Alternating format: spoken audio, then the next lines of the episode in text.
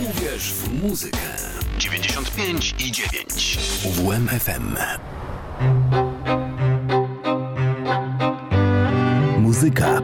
Poważna sprawa. Dobry wieczór. W ten sobotni wieczór miło mi Państwa powitać ze studia w Kortowie. Dzisiejszy program chciałbym w całości poświęcić kompozytorom naszego regionu. Przy tym pamiętać należy, że w zależności od epoki granice regionu definiowane były na różne sposoby. W różnych momentach powinniśmy rozpatrywać jako całość albo państwo krzyżackie, albo Warmię, albo Prusy Książęce, Prusy Wschodnie, a w końcu makroregion warmińsko-mazurski. Nie ma w tym błędu.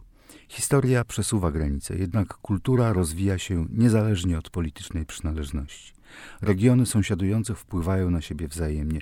Można nawet zaryzykować tezę, że na historię kultury zjawiska ekonomiczne i społeczne mają znacznie większy wpływ niż przynależność państwowa. Nie zaczniemy też od początku, bo początki to obowiązujący w całym kościele katolickim, a więc także w państwie krzyżackim, chorał gregoriański, który z założenia miał być jednakowy w całym kościele. Zaczniemy od baroku, który był epoką o szczególnym znaczeniu. Ze zbioru arii i melodii Heinricha Alberta fragment instrumentalny Concerto da Camera.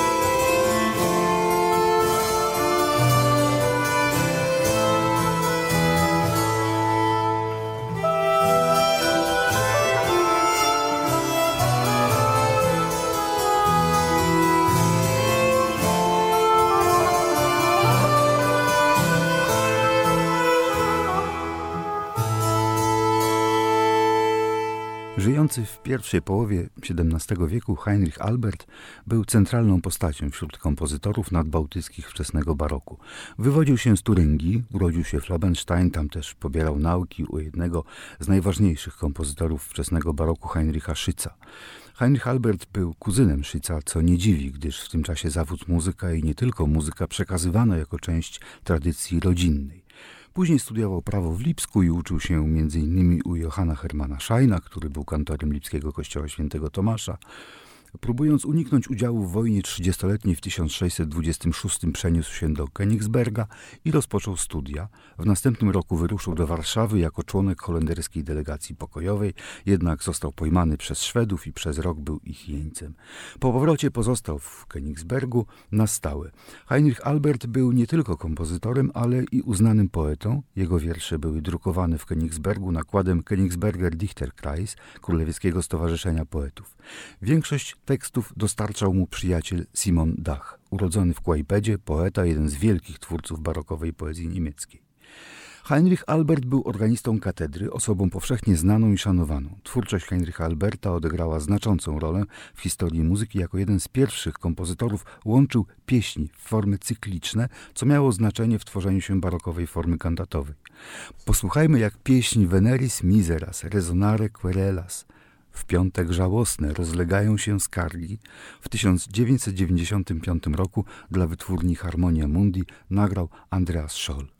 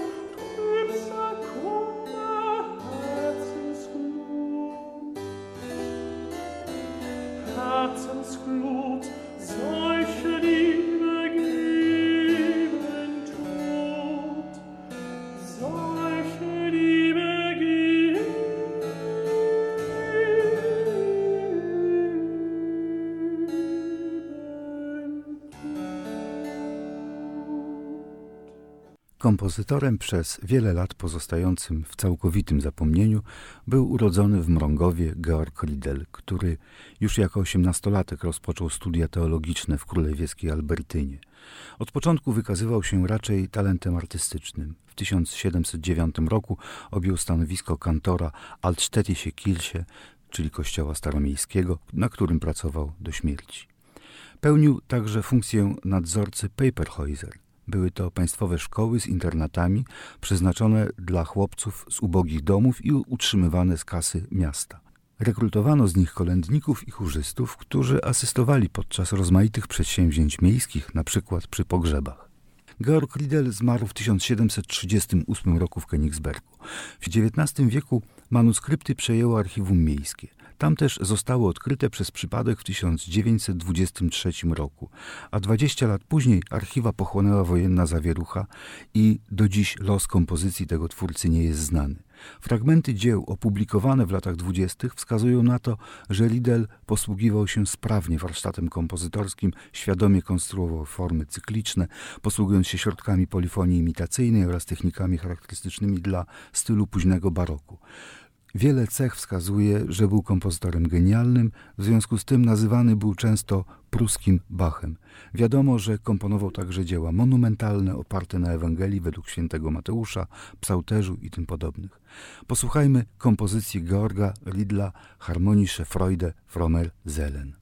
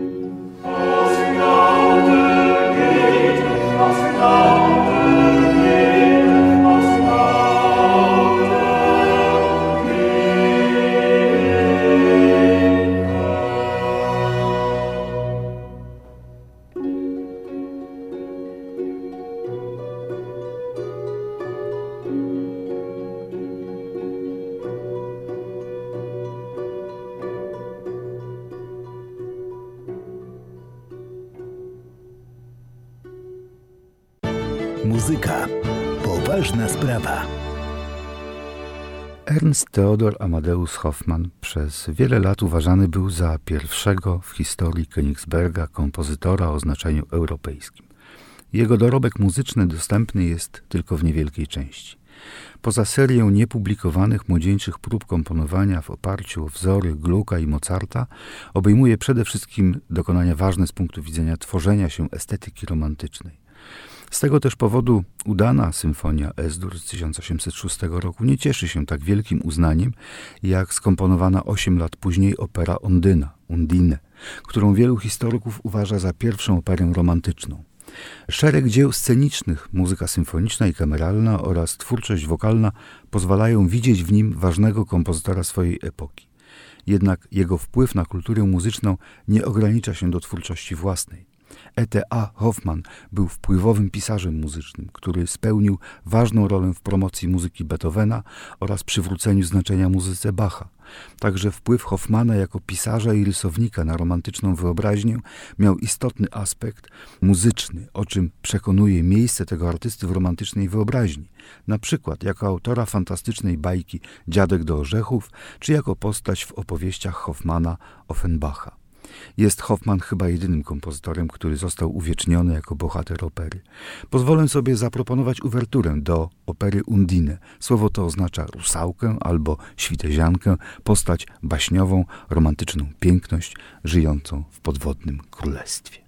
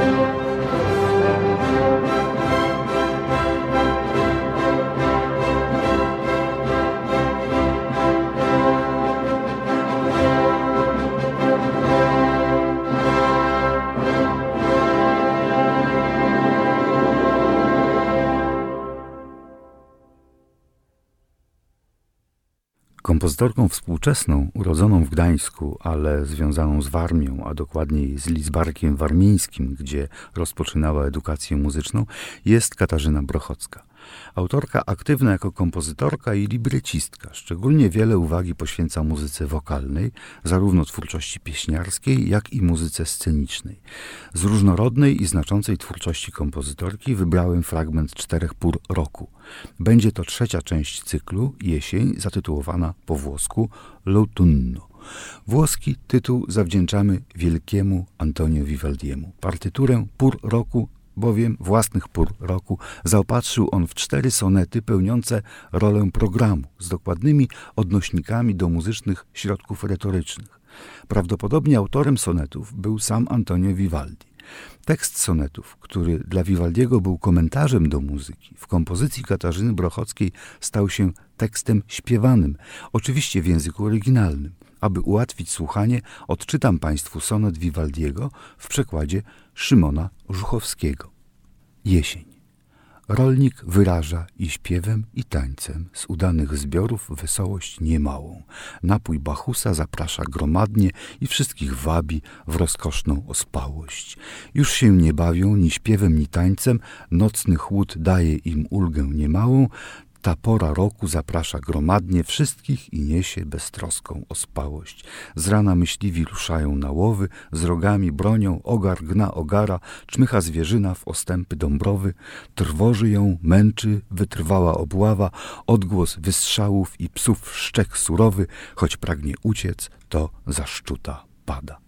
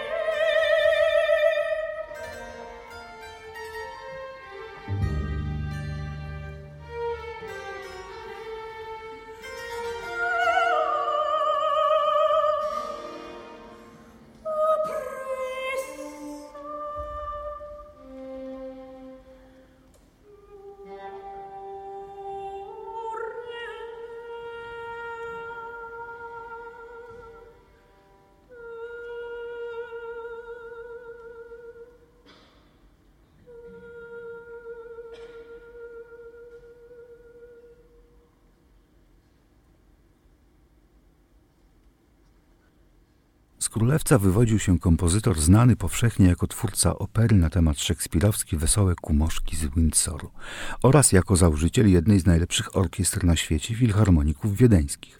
Otto Nikolaj dość młodo uciekł z rodzinnego domu, ratując się przed przemocą, jakiej doznawał od brutalnego ojca, również muzyka, ale chyba nie całkiem dobrego człowieka. Jednym ze stanowisk, jakie kompozytor otrzymał, był tytuł dyrektora muzycznego Cesarskiej Katedry w Berlinie. Wówczas skomponował uwerturę świąteczną op. 31 na temat pieśni Ein feste Burg ist unser Gott.